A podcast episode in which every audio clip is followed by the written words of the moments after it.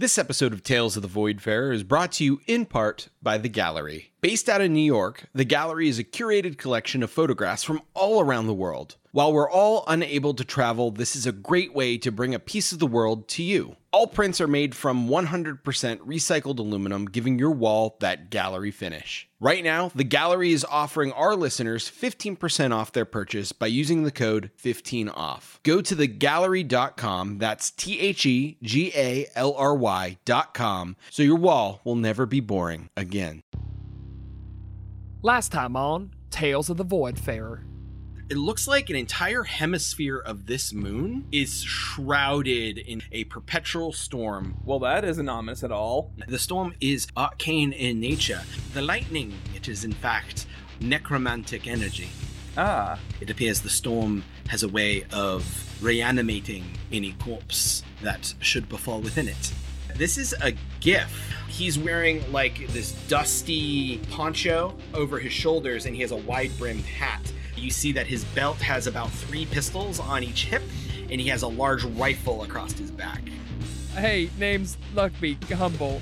Fitzwilliam Locke. This massive rig start moving. that might be our ride. God, I hope so. That'd be cool as hell. It is a cloaked figure. The figure ducks around the corner. And as you all travel onward on this storm rig, the storm closes behind you.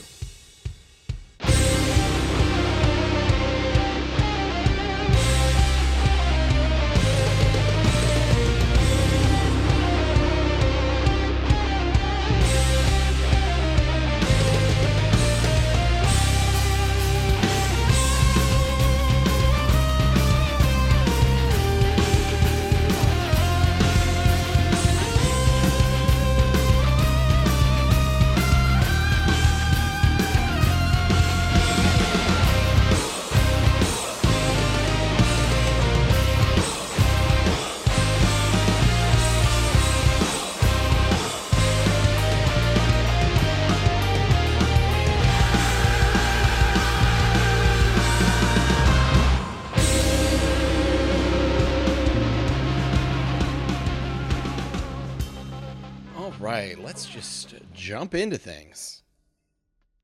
So, you guys are on the Dust Cleaver, this arcane war rig of a vehicle that has just entered the swirling arcane storm that covers half of the hemisphere of the moon, the Vizier.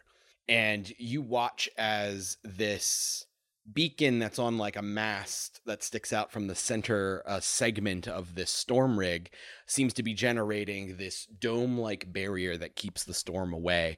And you watch as the storm closes behind you, leaving you immersed in this dim dome.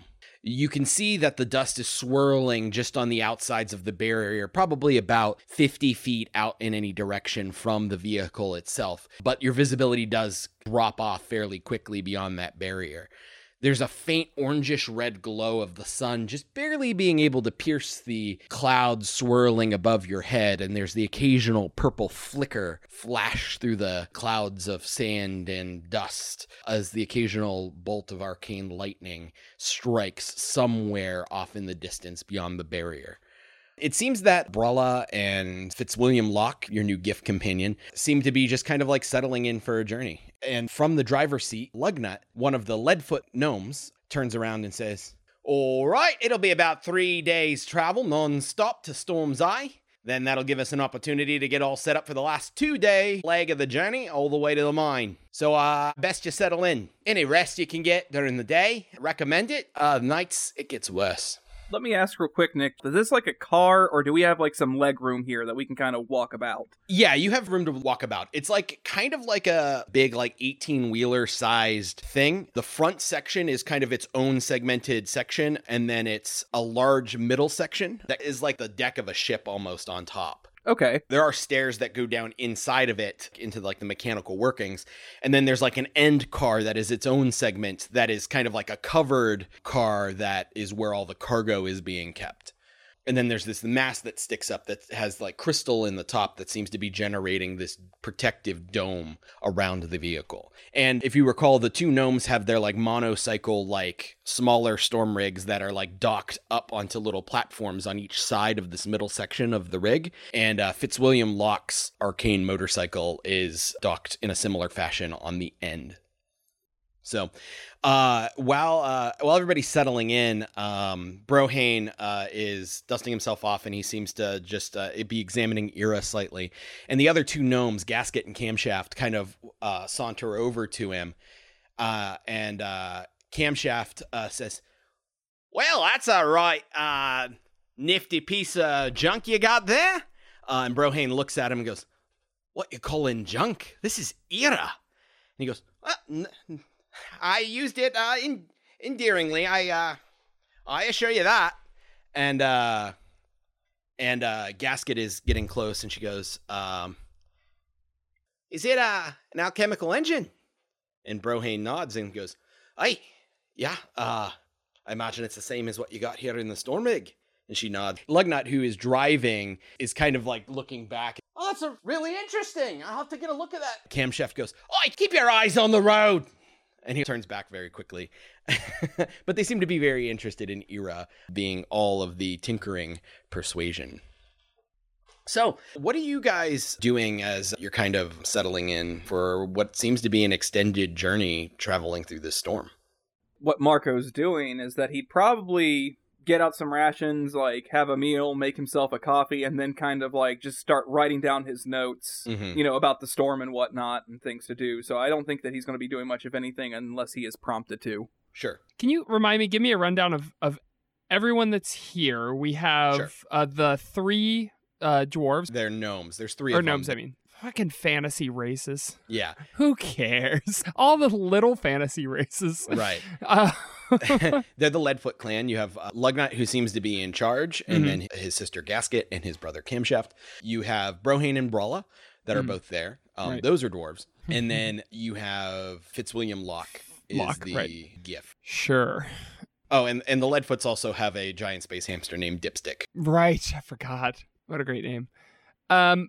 Okay. Uh, I'm going to um, I guess just kind of approach Locke. Sure. He seems to be kind of sitting to himself. He has laid out a cloth in front of him and he has laid out his guns and he seems to be in the process of dismantling and cleaning and doing some maintenance on them. Um, okay, so I approach him and I go, um, you, uh, you giff ever use like swords or crossbows or any? I don't know if I've ever seen a giff who's not using one of those things. he doesn't even look up. He's continuing to kind of tinker away with it and, you know, cleaning the different components and examining them and snapping them back together. Occasionally, we use what we have, but giff tend to like the loudest weapons. Sure, sure. And I personally find them the most uh, effective. Yeah, I mean, I suppose if you ain't a good shot, you want the big explosion rather than the piercing arrow. I mean, that checks out to me. There's no reason you can't have both. Hey, I mean, you got a point. Why not cause mass destruction and be a marksman? That actually checks out. Well, I, I suppose if you held a sword, it would look like a toothpick in your hands anyway, huh? I guess it depends on the sword. yeah. All right. They make so. Actually, do they make guns for anybody other than giff? Now that I'm thinking about it. Smoke powder weapons have gotten around, but uh, giff specialize in them. Had them before anyone else. Hmm. I could really stick it to Ravnus with one of those. All right. All right. Well, that's interesting. Uh, do you do you mind if I take a look at yours sometime? I don't mind. All right. All right. Just try not to shoot out your eye. Cool. Is he letting me like? Yeah, he, he's not going to stop you. Oh, sweet. I'm gonna blow myself through the wall of this place with the recoil. and you see that it's interesting. It's first of all, it looks almost comically huge in your hand. It's Sure. a pistol. He has six of these pistols, by the way, Jesus. in addition to his long bayoneted rifle that's still kind of slung on his back. Each one of these pistols is a little bit different. Um, They're Mhm. not exactly the same, but you see that it has like a revolving four chamber magazine in it. So it seems that you can load four shots at a time and shoot it four times without having to reload. All right, I see. These are kind of interesting. I mean, no reload time. That's kind of nice. Um, well, now where where did you get this? He thinks about that for a moment and says, Acquired them. Yeah. Uh, hmm. Maybe there's some sort of cultural gap here, but that's what I meant by the word get. But I asked Yeah. where, so "Make an insight check." okay. Hmm. Mm, Thirteen. Yeah, he's he's kind of hard to read because he is just so stoic and badass. Sure. But uh you get the impression that he is intentionally not telling you and you almost get the faintest hint of like I don't know, shame. Hmm. Interesting. All right. I- I'm going to. uh I'm gonna. Uh, hey, uh, I appreciate it. Hey, uh, maybe, maybe next time we run into some of those uh undead or or maybe uh what's his face uh the zombie guy Fivel. He can uh toss a couple zombies our way, and uh I can have a little target practice sometime. Well, you might have the chance more sooner than later. And uh, he says that and you see something off the side of the vehicle just whiz by. What was that? And it looked like it was probably a humanoid figure just Sure. standing in the desert and the rig just blew past it. Hey, we got. We got to go back for that guy. I mean, they said they would give us a bonus for everybody we, we helped out of the storm. Yeah, and probably already lost. You'll get used to it. And when he says that, there's actually like three or four more that just by the speed in which this vehicle is going. But you do get a little bit of a better look, and they are skeletal in nature.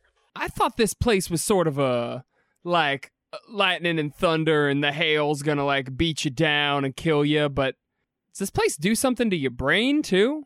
Well, it, uh, anything that dies in the storm doesn't stay dead for long. Hmm, So, you best not die. got it. Hey, you think his name's Fivel because he's destined to become the fifth zombie one day? it appears that everyone is kind of just settling into their own. Brohane is not in a good mood, and he is kind of trying to like keep himself occupied working on Ira.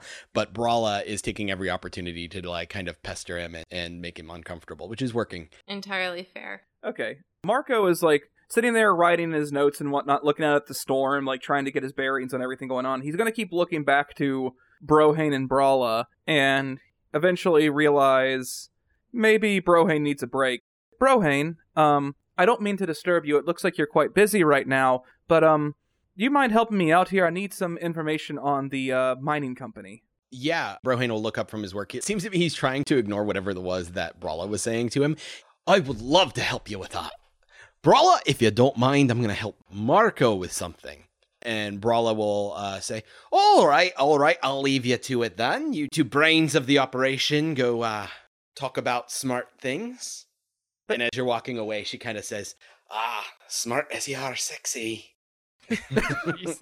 Was that me or Brohane? You don't know. Yeah. Marco is going to be confused. what a mood. You think the answer just might be yes. Um, So after we get out of earshot of Brawla, uh, Brohane's immediately going to say, I really dislike that woman. uh, I I don't need to be the most the, the smartest person with people to realize that's the case. So I thought I'd give you a break. And he uh he hands him over a cup of coffee that he made. Is like, do you drink coffee? Yeah, I drink anything that can be drunk, really. Uh, and he'll he'll take it and and take a sip and go, oh, that's really good. Thanks. It's not the greatest in the world, and certainly not alcoholic, but it gets me through most nights. I can see why. Listen, um, I don't mean to pry, and I know the last time that we were in the bar, you had some uh, choice words to say, but what's going on on this planet? Is there something you want to get off your chest? Anything like that? Because it seems like you've been in quite a mood since uh we touched down on Vizier. Well, uh, it's it's less to do with Vizier and more to do just with the the Moonhammer Mining Company in general. Uh, this world is one of the ones they have an increased presence. They got three different mines on its surface. Uh, we're heading to the only one that's located within this bloody storm. But uh, I just don't like the Moonhammers. So, what did they do? They just seem like a bunch of painstaking capitalists, which has its own share of problems, but I mean, Well, uh, let's. Uh, it's complicated, uh, and I really uh, fancy not getting into it that in depth. But the Windhelm clan was once married into the Moonhammers, Hmm. and uh, it didn't end well. Gotcha. Well, And it's kind of a sore spot. I can understand that to the best of my abilities. Um, my condolences. It's all right. Ah, taking it in stride best I can. It's frustrating that I'm sent to deal with this at all, but I understand why Val chose me to go. Suppose somebody had to keep an eye on that one. And he kind of nods sideways to wherever Brawla went off to. What is the deal with her? Because everything I've seen from her makes me confused, and I, and I'm a smart man. You and me both. And he just kind of like shakes his head and chuckles to himself a little bit. Marco laughs uneasily and is like, "Well, fair enough. Um, I don't know. Beyond that, um, how about um, Airy, right? Your your spider, Ira. Ira. Excuse me. I'm s- names. Um, Ira, your spider.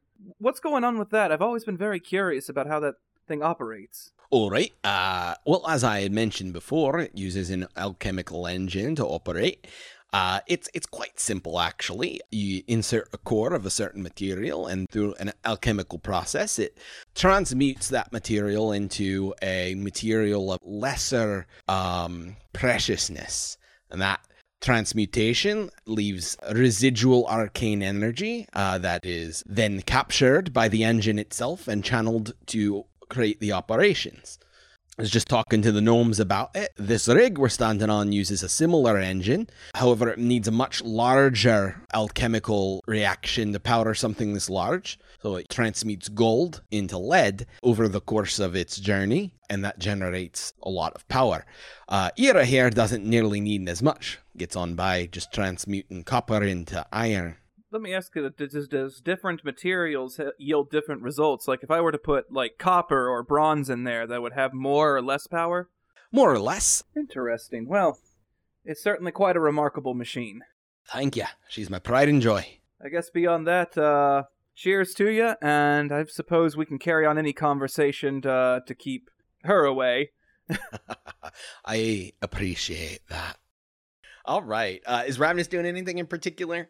Um, so on the Void Fair, we can like have target practice kind of stuff. Does it look like we can do anything like that? It's not as big of a space, but there is enough room. The vehicle itself is probably maybe like 12 feet wide, but the center deck that you're on is probably 30 feet long. There is a large ballista mounted in the center of it towards the front, and two swivel cannons located on each side towards the back. But that leaves like a solid, like, you know, 12 foot by 15, 20 foot open space in the middle to potentially spar or something. It is not the smoothest ride. It's not like flying on the Void Fair, so it might be a little challenging, Mm-hmm. but there would be the space.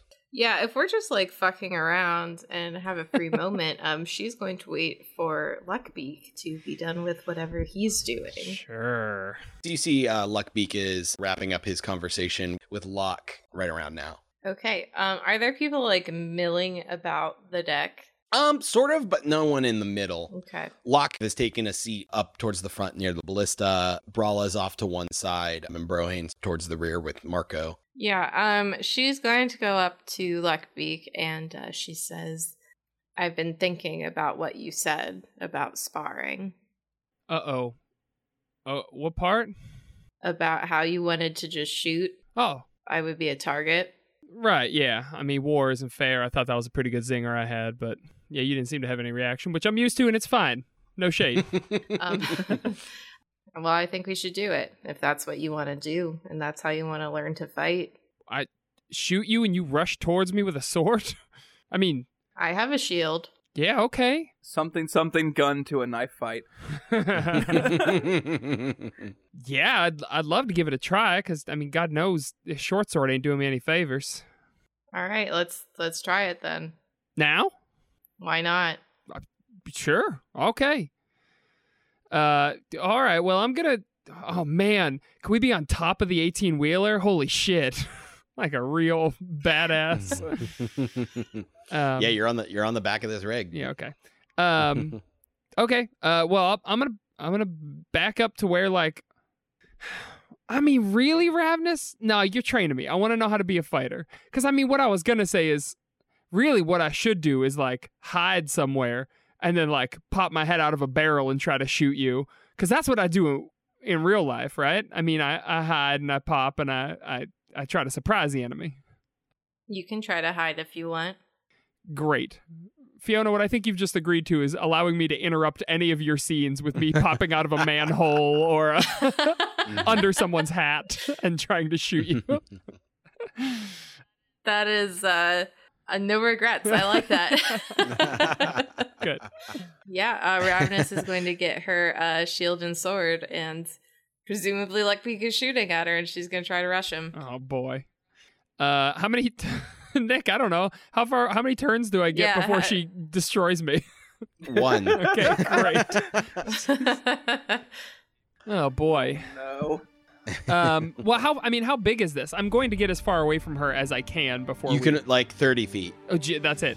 yeah, I, I think that she would let them go on like opposite sides, then she would just try to bolt forward. Okay. hmm Cool. You see that as you guys are getting set up, Locke, who has been kind of just cleaning his guns this whole time, he hasn't said anything, but he seems to have stopped and is looking up, taking note of what's happening.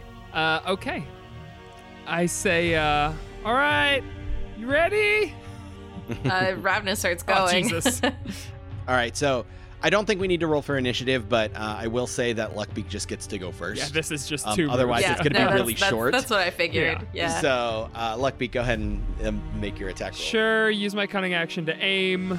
She's at like Okay. fucking 30 feet, 25 feet. I'm I'm looking down like the arrow of Uh-huh. the they're the uh, the the length of the arrow and my hand is shaking and I'm trying to um Christ. And So you I'm have advantage. yeah, I'm Mhm. I'm just aiming for obviously somewhere non-critical.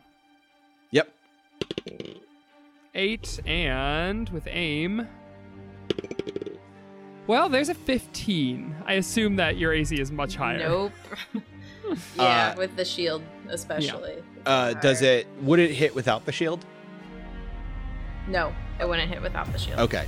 So you fire, and uh, Ravnus kind of like dips her shoulders, and it just whizzes right by her, Mhm. and then she's on top of you. okay. She just taps you with her sword and she's like, I got you. All right. Well, all right. I guess we need to like simulate the whole thing. So like we need another Ravenous to be hitting you like you're the monster, and then uh, Locke is just going to just go "Hmm," and not say anything else. oh, oh hey, wait. I don't want to kill you, Ravenous. Thanks. yeah, no, no, no. I mean, not like I I could, but hey, do you want to try that one more time? Sure. Okay, I go to Locke and I say, uh, "Hey, Locke, uh, do you mind?" And I take one of his guns. Yeah, he kind of thinks for a moment, and he'll look at Ravnus, and he'll finish assembling the one uh, that's in that's in his hand, um, and he'll load it, and he'll turn it around, uh, pommel towards you. All right, I take it. Cool. Uh, does this have my same to hit as my crossbow? Uh, yes. Um, eh, well, no, actually, you are not proficient, Ooh, this true. Uh, so it would be less. yes, got it. Okay, understood. This is fine. what they're doing is fine. I'm truly terrified, but all right, I'm gonna say, uh, all right, let's run it again, and go. she she starts rushing. exactly the same fight with even Uh-huh. worse rolls this time. Uh huh. Oh, that's a natural twenty though. Damn. Ooh. All right. Well, Child. All right. So that auto hits. sure. What is the damage? It is one d10 plus your uh, dexterity. Goodness. Okay. oh dang. Uh, that's a six. Six damage. Yeah. Okay. Yeah, uh, Okay, the yeah. the bullet uh, glances off of the edge of Ravnus's shield and grazes her shoulder, and the, you see there's a, a trickle of blood. Good. Tap. Tap. That's a tap. I tapped you. uh, she still rushes over and taps him with her sword. Locke looks sort of little impressed, and he says, "How about I have a turn?" To Ravnus. like he wants to shoot Ravenous. Yeah, you get the impression that he he wants to demonstrate something. Um, She's going to look at Luckbeak and take six hit or no, Yes. he has to give Yes, her I six give- hit Yeah. points. Damn it. Oh, that's true. Unless you tell me, I don't know what. I'm just standing there with the like the most like uh what's the teeth emoji where ooh. yeah. Yeah, exactly. Yikes. whatever that emotion is is on my Um, face. uh, yeah, she goes, uh, sure. All right. Uh, so he'll stand up, and he doesn't even have his pistols drawn. They are holstered. Oh, I was so scared. All right. and uh, she she starts. So uh, that is going to be a 21 to hit you, Ravnus. Uh, yeah, that hits. Um, I need you to make a strength saving throw. Hmm. Strength saving throw. Okay. All right, that's not bad. What's 14 plus 8? 22. Oh, holy shit. Uh, you do succeed, but as you're running to attack, he just quick draws and fires. And you do take 10 piercing damage to your hand Ouch. as the bullet hits the crossguard of your sword and your hand flies backwards and the sword nearly flies out of your hand and you only just are able to hang on to it by your fingertips. Uh, she's going to finish running up to him and Oh, no. her he sword has, he she has another attack. Oh, okay. I Uh, see how it is. and that one is going to be a 19 to hit. yep, that hits. Uh, you need to make another strength saving throw. That's a lot worse. That's an 11. An 11? Yeah, this time he shoots you and it just grazes your calf and your leg gives out from under you and you fall prone. Oh, shit. And he cocks the gun again, pointing at your head, standing over you. I believe that counts as a tap. Damn it. And he'll he'll raise it. Ravnus is clearly miffed about this. she uh, she gets up and brushes herself off, tail between her legs. he'll turn to Luckbeak and he'll say, If your goal's not to get killed, you don't necessarily have to kill them. You just need to stop them. Luck's, Luckbeak's eyes are dinner plate wide at this point. like, and he sits back down and disassembles the gun he just used and begins cleaning it. Dang, he's cool. yeah. I mean, obviously, he's going to try and get him to tell him how to do that. Teach me. Teach me. Ravnus is useless to me now.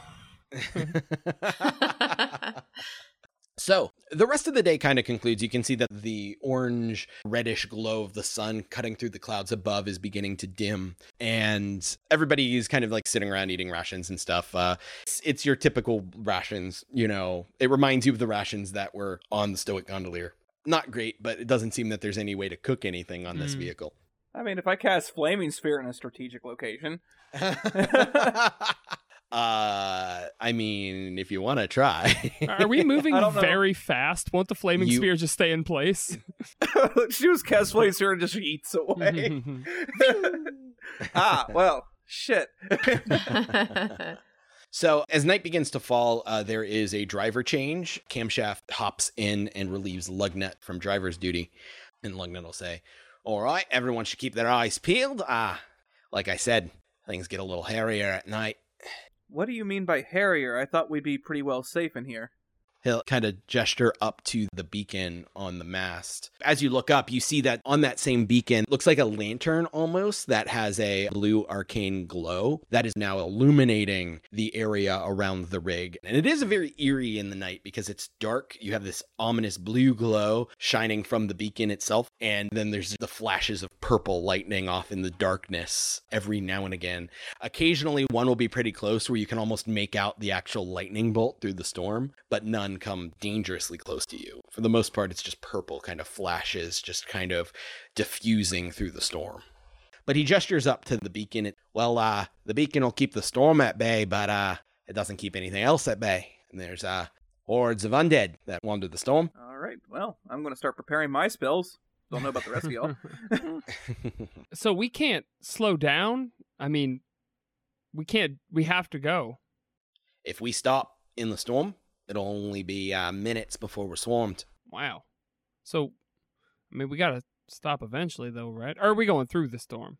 We'll be making a pit stop at the Storm's Eye, also where the dig site is that your friend is interested in. Mm. And then uh, from there, it'll be another two day journey to the mine, and the mine is uh, underground. So we'll be safe from the storm that way. Okay. Well, sounds good to me. So everybody's kind of on full alert, but the gnomes take turns up on the mast, just clinging to it, keeping an eye out. And you ride for a couple hours into the darkness. After some time, Camshaft, who's now driving, goes, Oi, heads up, we got something. And almost immediately after that, there's the sound of a bunch of like grinding and crushing sounds as you see bones start flying up over the top and to the sides of the rig, as it appears that the rig is now plowing through a horde of probably three or four dozen skeletons. Just, just through it. Locke stands up and grabs his pistols and standing idly by, but the rig is blown through them and past them before any can really grab on or, you know, attack you guys at all. And almost as soon as they come, they're gone. Huh. All right. Boy, this just this seems like it's going to be real like too easy, right? Oh, luck, Luckbeak, please. right when you say that, you hear uh, a faint rattling sound Uh coming from the vehicle itself. Uh, and after a few seconds of that, Camshaft will yell back, Ah, Gasket, getting some fight on the right side. You want to take a look at the port side suspension? And Gasket goes, All right, all right, I'm on it. And you see that she'll walk over towards the rear right side of the segment that you're on. And she'll kind of lean over the side a little bit and kind of look at a few things. And then she'll go down inside and you hear the like sound of some ratcheting and she'll come back out a few minutes later and says ah, tighten it down the best you can but if it's still giving you any trouble we might have to uh fix it from uh from the dust devils and camshaft will uh, say oh i don't think so it seems to be holding for now best keep an eye on it though okay. the rest of the night goes uneventfully. And the next day comes, there's another driver change where Gasket will now take over for her brother, and Camshaft will hop out of the driver's seat. Uh, and it's kind of harrowing watching this because the rig does not stop.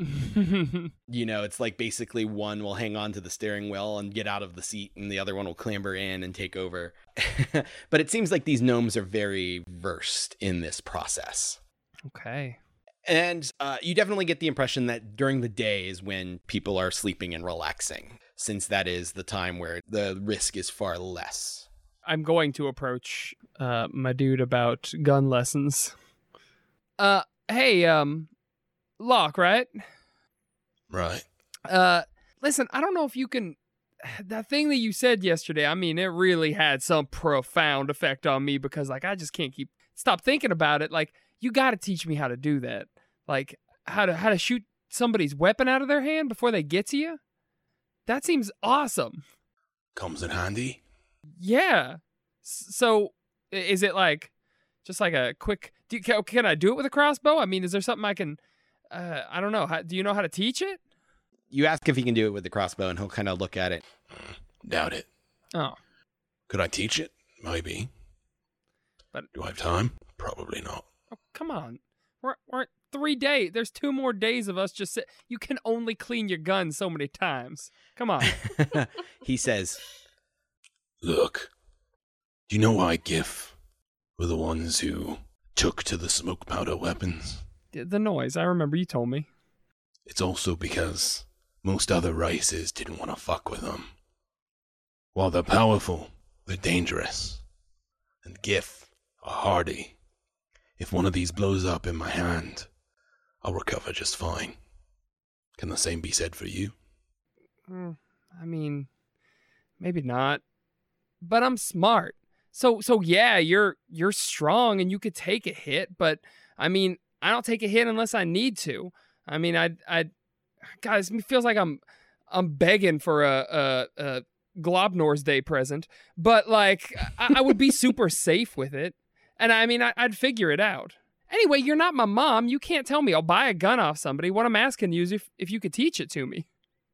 It's good that you're smart. But to handle one of these, you need grit. Is that something you have? listen, I, I met folks like you before, and like everything that you're saying sounds like it means something, but I, what grit? What the the want to do it? Your gift, you could, you have six guns. You could kill me and throw me off this thing and tell everybody that I fell if you get annoyed with me. But I'm still coming up and asking you if you could teach me how to shoot with a gun. Like, yeah, I got grit, I got tenacity. Is that what you want to know? Just take a look. How did I survive this far? I'm a tiny little guy. Of course I got grit. He'll kind of take that in, look you up and down, and We'll see. If I walk away and I turn around and you're still cleaning your guns, I'm gonna be real upset.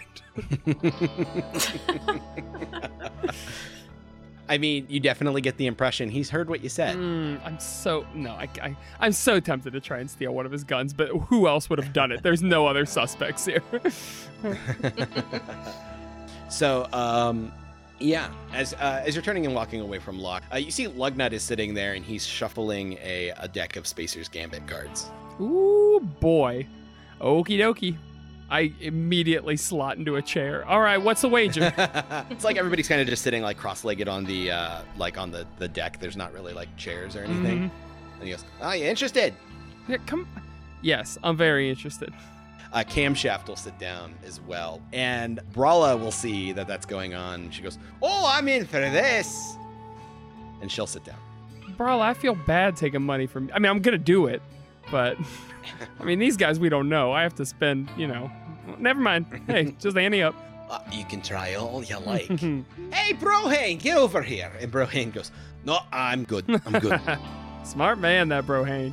and it's it's interesting because you know, on, under other circumstances, Brohane would be all about a game of Space Hmm. Okay, No, uh, I'm gonna sit this one out. interesting. And you know what? Locke will sit down. Oh, okay. Guess I gotta pass the time somehow. All right. This is this is better than teaching. Uh, hey, Locke, tell you what.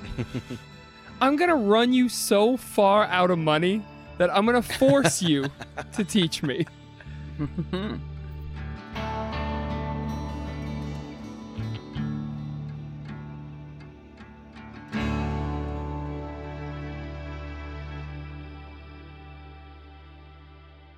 Hey everyone, Nick Urasiva here, your favorite dungeon master of this episode. Thanks for listening to the second episode of Chapter 4. If you like what you're hearing, you should be sure to rate us and review us on iTunes. That is so incredibly helpful and costs you not a single cent, I promise.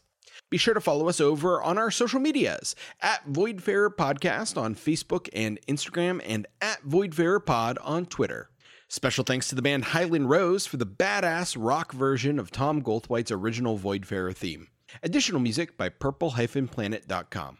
If you haven't listened to the first episode of our newest season of Fables Around the Table, you are missing out. We are playing the Emmy nominated Visigoths vs. Mall Goths, a tabletop role playing game slash dating sim by Lucian Kahn. Time displaced 5th century Visigoths clash with Mall Goths over supremacy of the Hawthorne Shops Mall in 1997. Fables Around the Table, Tainted Love. Stick around to the end of the episode for a trailer. Hey, I wanted to take 30 seconds to talk to you about Vaer. Vaer was founded with the goal of building an affordable everyday wristwatch that blends tasteful design with extreme durability and functionality. Vaer returns a sense of dignity to affordable wristwatches and are built to last. Vaer is a true American watch company specializing in both quartz and automatic watches. Vaer is offering our listeners 15% off if you use the code PODGO15. Go to vaerwatches.com to learn more and get your new timepiece today. Were you timing me? Was that actually 30 seconds? Maybe you should get a Vaer watch for next time. Our next episode will land on Tuesday, September 15th. See you then.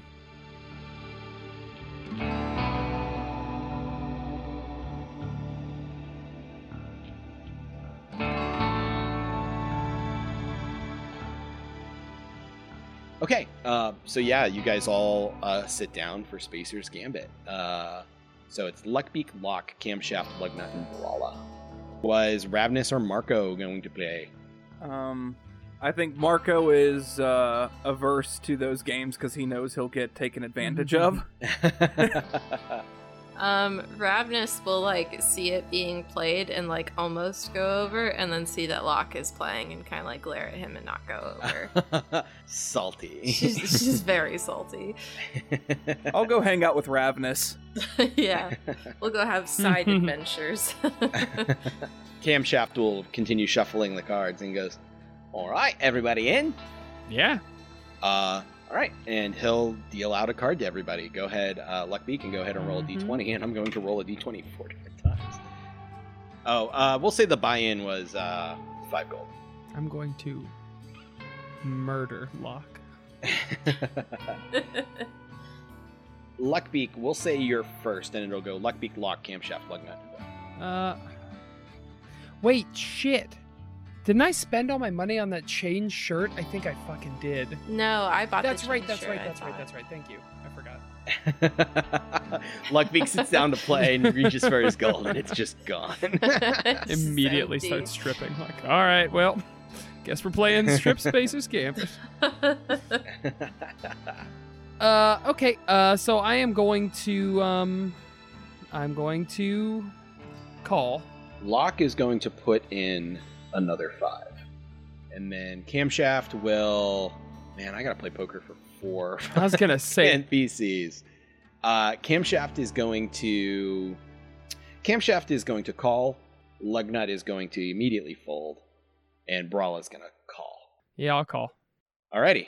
Camshaft will deal out the course, which is a d12. Everybody roll a d12. I say to my NPCs and Saker. Ravnus and Marco are using the flaming spear to go bowling outside. Bowling for the occasional skeletons that whiz by. And it's like, you can get it. Whoosh. oh no. I call. Locke is going to bet another five. Camshaft will call. Brawla will also call. Now, Locke, that's funny now. You're such a calm, cool, collected guy when you're sitting there and cleaning your guns for the tenth time, but boy, oh boy, you're raising twice, huh? Boy, this is certainly not your game. Uh, I'm going to, uh, I don't know. He's just gonna. He's just gonna say, "If you use guns, you'd have to know how to take care of them." No, no, I totally get it. The crossbow approach is where you know I'm a little bit stealthy, a little bit. You're just taking the balls out. I'm raising. I'm ra- like I get it. All right, you're not very subtle. Um, while I'm talking, I'm going to uh use a sleight of hand check to to flip my last card because my last fucking roll sucked ass. okay, yeah, go ahead and make a sleight of hand check. Uh, okay, that would be a non-natural 19. You're pretty confident that nobody spotted you, Mhm, Okay, but Locke does raise an eyebrow. okay. Do I re-roll that 12 or do I? Um, you re-roll. Okay, so it's a random card. Okay, I, I say, all right, but you know what? I'm on the same page as you, bud. Uh, in fact, hell, I'll raise another five. So you put in Mhm. ten. How much do I have in right now, Nick? Uh, you have twenty in. 20? Jesus. All right, playing a dangerous game. Locke will call. Mm-hmm. Uh, Camshaft will fold, and Brawla will call. Okay. I will. Let's roll the last one, I guess, huh? Uh, Camshaft will deal out the last one. Hmm. Uh, I'm gonna call. Locke is going to also call. Uh, Brawla is going to put in 10. I'm going to shoot her a look with intimidation. Intimidation? I I want her to back. I don't have ten more gold, so I want her to fucking like back off so that I can have a showdown with Locke, which is what I actually want out of this. Would you like a loan there? No, no, no. I'm uh, d- go ahead and make an intimidation sure. check. Uh, and I'm gonna. I mean, basically, what, how I'm intimidating is I'm just like shooting her a look that she knows means like you know back off. You're trying to Yeah. do a thing. Uh, f- uh, fifteen. She goes to do that. You shoot a look at her, and she'll stop, and she'll look at you. I'll call. Oh, Um, so yeah, then that's that's it. hey boy. Everybody reveals. Sure. Um, Locke had a 12. All right. Um, Brawla. See, the reason she backed down so much is uh, Brawla actually uh, was was totally bluffing. Oh, really? uh, yeah, because uh, she had a 17, okay. and I had you a 29. So Locke wins. So yeah, 80 gold pieces. Jesus. Yeah, Damn. Damn. Locke just reaches forward and he uh, pulls all of the gold towards him and goes, "I don't hear you talking now." I'm going to uh, push my chair away from the table and uh, just start walking away. Frozen. Friggin' little. Hello, darkness. my old friend. I can't make this easy. no, of course not. Um, how much money did Luckbeak lose? 20. Marco is going to walk over and hand him um, 10 of his and says, You'll get him next time. You, you two are too nice to me. oh, Marco, I can't. What what's this for, man? no, don't worry about it. I don't usually spend a lot of money, so it works. Oh, all, all right. I mean, But- thanks, pal. I appreciate it. I mean, I think you seem to be having more fun with that than I ever could. So uh, do me a favor, kick his ass next time. Yeah, boy, I had a shit ton of fun just then. Um, uh, Ravnus, who is also there, says, "I don't like that guy." yeah, he's kind of a kind of a jerk. I mean, I he's one of those people that thinks they're really cool and then like he's got the skill to back it up, but he's just kind of a dick. I try to avoid those types as best as I can, and so far I've been doing a pretty great job. Yeah. Yeah, you seem like the kind of person who wouldn't really hang out with cool. I mean, no, I I, I get it, right? Marco, that's uh that's true. Um all right. Well, what are you guys doing? You bowling up here? Yeah, I mean, nothing else to do. So um, we see a zombie, flaming sphere, see if we get it. Sure. Uh You've gotten a couple. I'm gonna I'm gonna stand up here and do the same, except I'm going to shoot crossbow bolts and try to hit zombies in the hand, which I'm sure I fail spectacularly at. yeah, you're you're donating crossbow bolts to the desert. Right. I just I want to prove that I'm as good as this guy, even though I'm not. So you guys kill some time doing that. The next night uh, is uh, quickly uh, approaching, and you guys have noticed that um, you're seeing, as you're shooting at them, you're seeing more of these undead whiz by. And Lugnut is standing up, and he seems to notice that, and he goes, "Ah, things are getting a little heavy. Uh, perhaps we should stock up a little bit extra tonight." Um, Brawla, Locke, help me with this ballista. Uh, Ravnus, would you mind uh, fetching a, another bundle of ballista bolts from the uh, cargo? Sure. And she goes and does that. Yeah, it is where all of the cargo that you're delivering to the mine is being kept, along with other supplies like the ballista bolts and stuff like that. And you walk down in there, and you're looking around, and you you'll see where all the munitions is. They're like you know three inch cannonballs for the swivel cannons, and long iron ballista bolts that are probably about three feet long. Um, and you see that there's a bundle there. And when you're moving to them, you see movement out of the corner of your eye in the shadowy corner of the cargo hold. Uh, she pulls her sword and looks to wherever that was. Make a perception check. Uh, that is a 15. Yeah, you see what is clearly a cloaked humanoid figure duck behind one of the large crates. It's one of those damn kids from the very first ship we went. What were their names? Riley and Riley and yes, Jonesy. That's right. I will point out that you did notice a cloaked figure back in Storm's Edge before you Oh, yeah. left. Yeah, that's very true. Um, she is going to um immediately go after them and try to try to grab them. Uh, does a And she has her sword. out. yeah, you have your sword out, but does a twenty-one hit you? No, yeah, it does.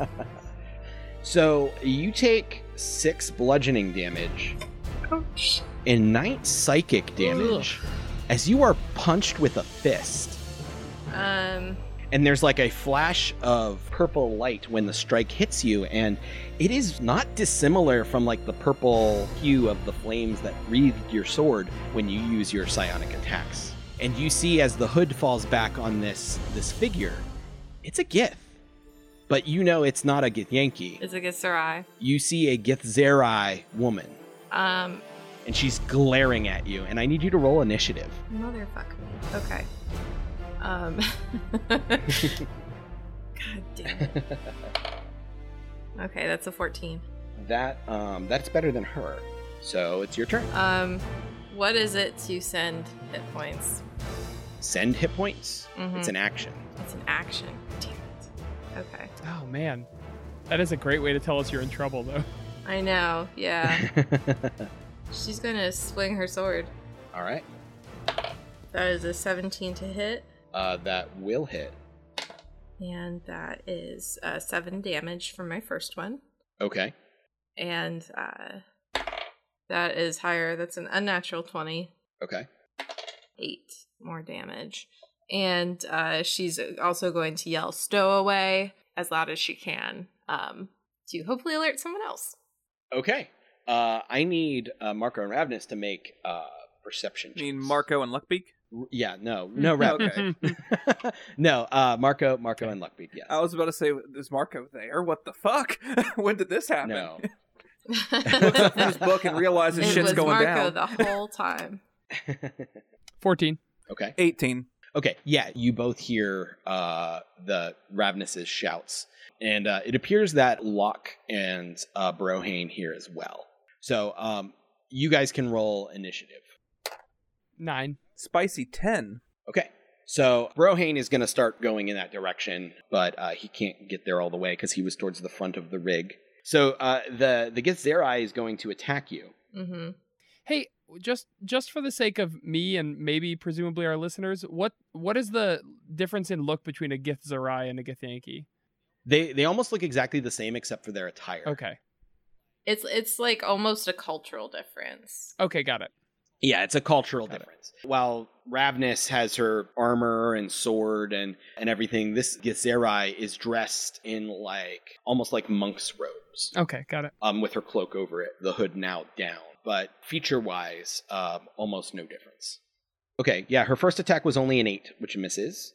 But the second attack is going to be a 17. Um, yeah, that hits. Okay, that's 6 bludgeoning damage, and then 9 more psychic damage. Okay. Okay, now it's back to Ravnus. Is Ravnus' turn again? It's Ravnus' turn again. Okay.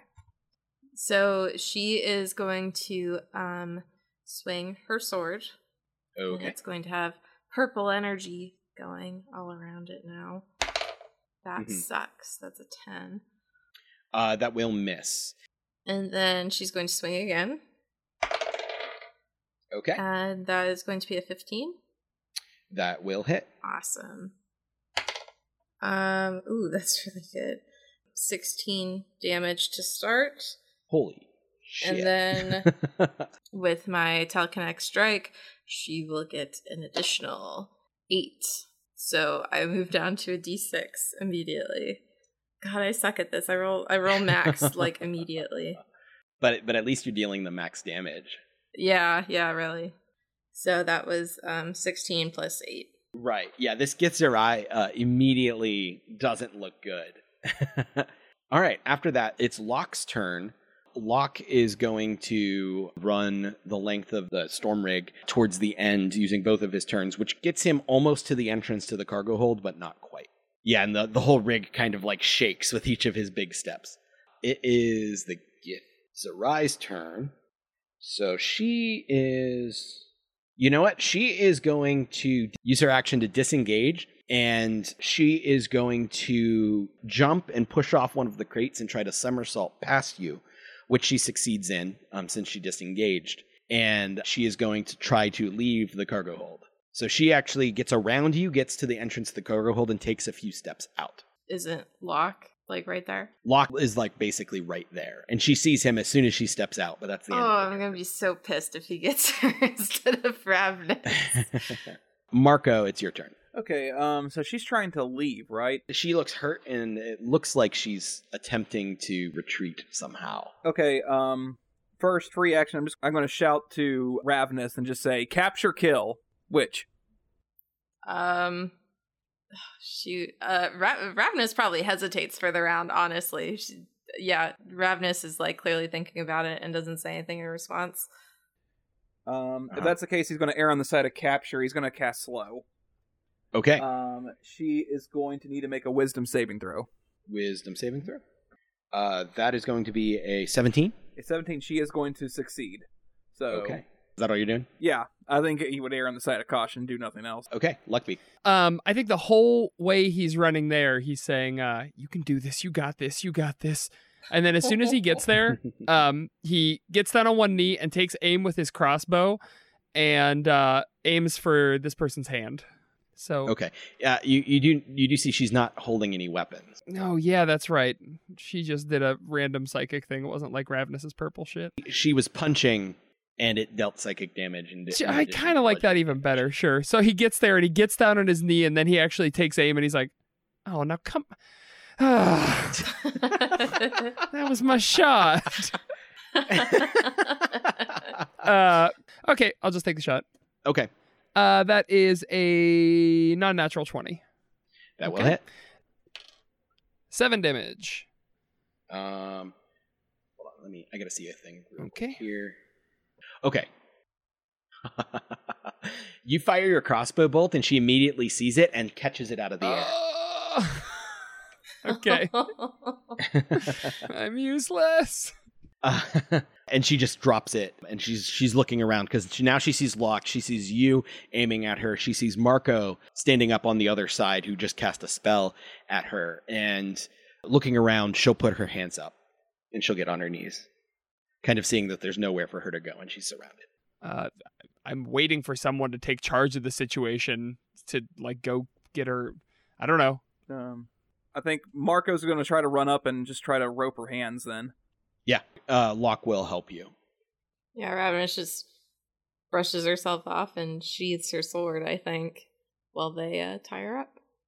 All right. The the gnomes are just catching up. uh, Camshaft and Lugnut are catching up. Uh, and what the hell's going on here? stowaway. Oh, uh, well, that's a new one. they look confused, but okay.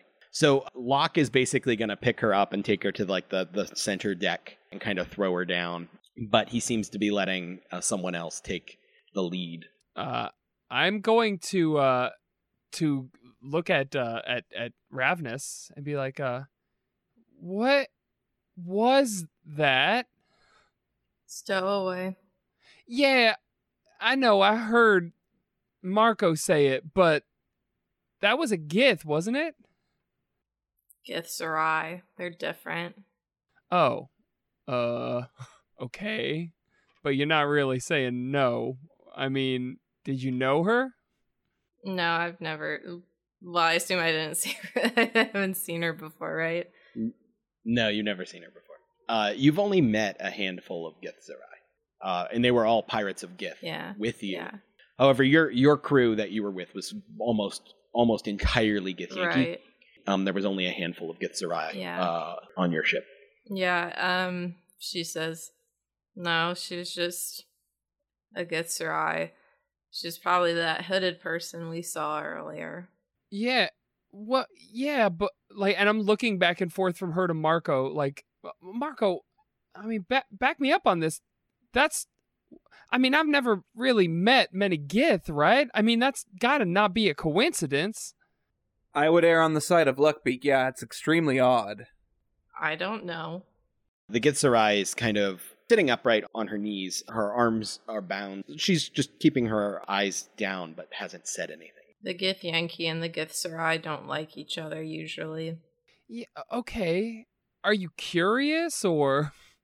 She's not saying anything. Um, Yeah, man, people are. You haven't asked me Oh. anything. I think yeah, Marco is going to turn to her. So, I guess all things considered, let's ask the big question: What are you doing on our rig? I am. I am destined to a location called the Storm's Eye. I was sent by my people to investigate there. Why don't you just book passage? I was going to. But I saw that you walked with a Githyanki, and I knew that you would not willingly accept my passage, as the Githyanki undoubtedly would allow me to travel in her midst. And she says, glaring at Ravnus. Ravenous will uh, cross her arms and say, I've traveled with Githzerai before. And where are they now? She does not say anything. this Githzerai seems to take that as confirmation of whatever she's insinuating. I'm sorry, but uh, there's still something I'm not adding up here. Why is there a time problem then, because they would be coming back. They could have given you once this trip was finished. It is imperative that I um, follow my mandate to get to Storm's Eye as quickly as possible. I attempted to plane shift directly there from Limbo. However, something about this storm prevented me from doing so. Well, So I arrived on the outskirts of the storm and attempted to book passage, but when it appeared that was not going to work, I merely let myself on. But if it's also the same to you, she says, looking towards the gnomes that are standing there past you, more than willing to pay for the passage if I would be allowed to continue on this journey. what?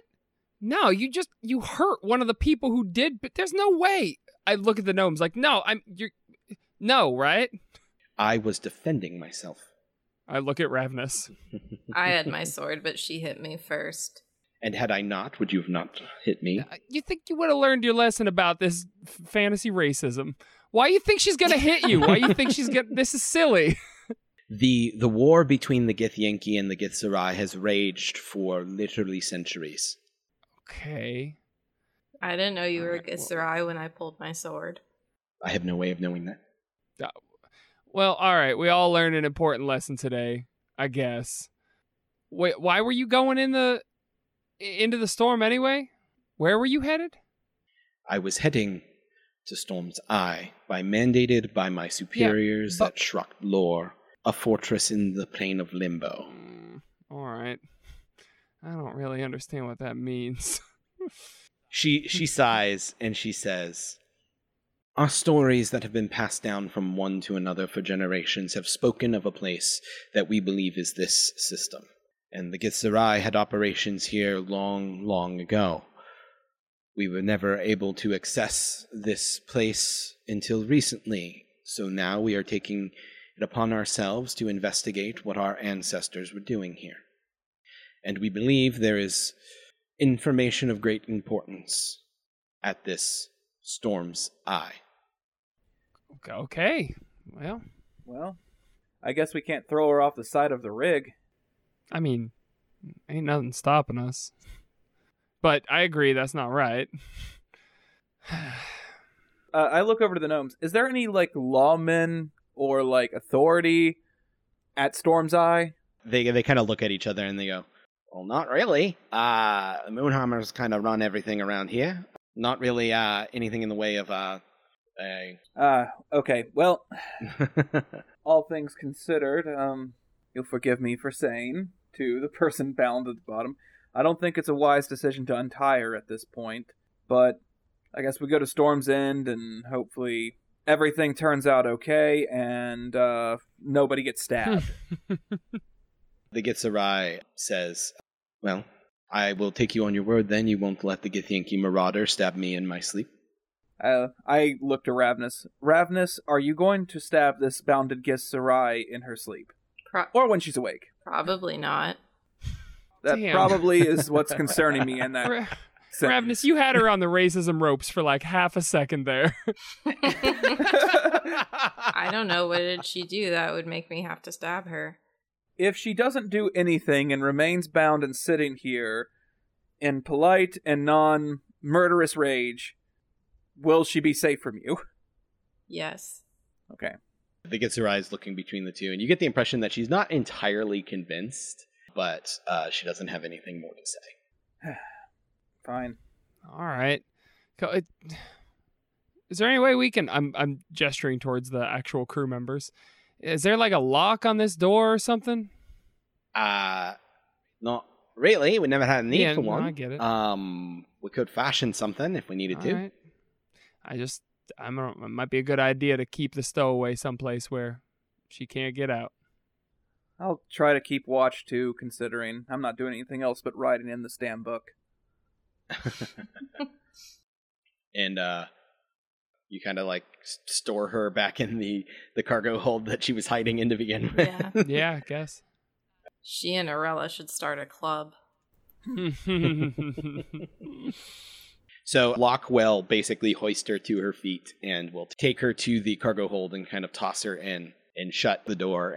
The sky begins to grow darker and the light comes on once again, showering everything in a blue glow, and everybody begins taking watch.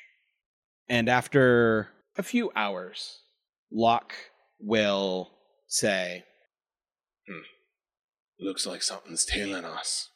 And you guys all kind of look in the direction he's looking, which is like directly six o'clock behind you guys.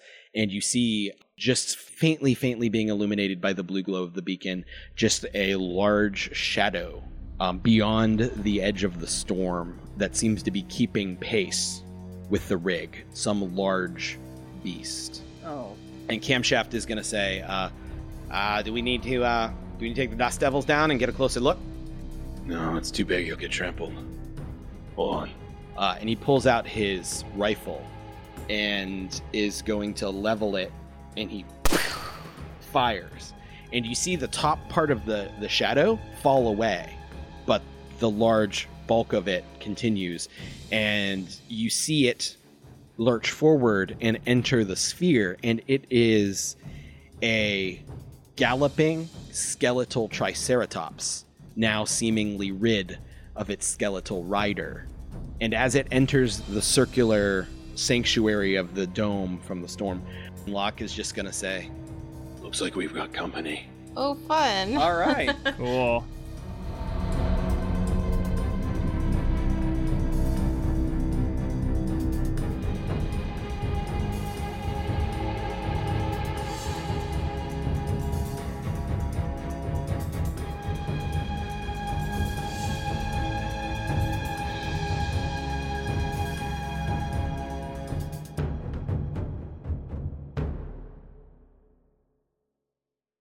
It's 1997. There's been a turf war between the Visigoths of the 5th century and the Mall Goths of today raging for a full year. Now, with the mysterious chain letter creating new conflict, the Goths will fight for dominance over the Hawthorne shops. But what happens when feelings get in the way? We're just gonna go mess with the Visigoths. Barrick's just gonna make like kissy sounds. There's just like a coy little wink back. To woo a dark heart, would this woo your dark heart? She's so pretty and she makes my heart beat so fast and I don't know why. Visigoths, Mall Goths. I guess the most important thing is that I'm free. Join Project Derailed if they play any nominated Visigoths vs. Mall Goths. Fables Around the Table, Season 2 Tainted Love. Sometimes love bites.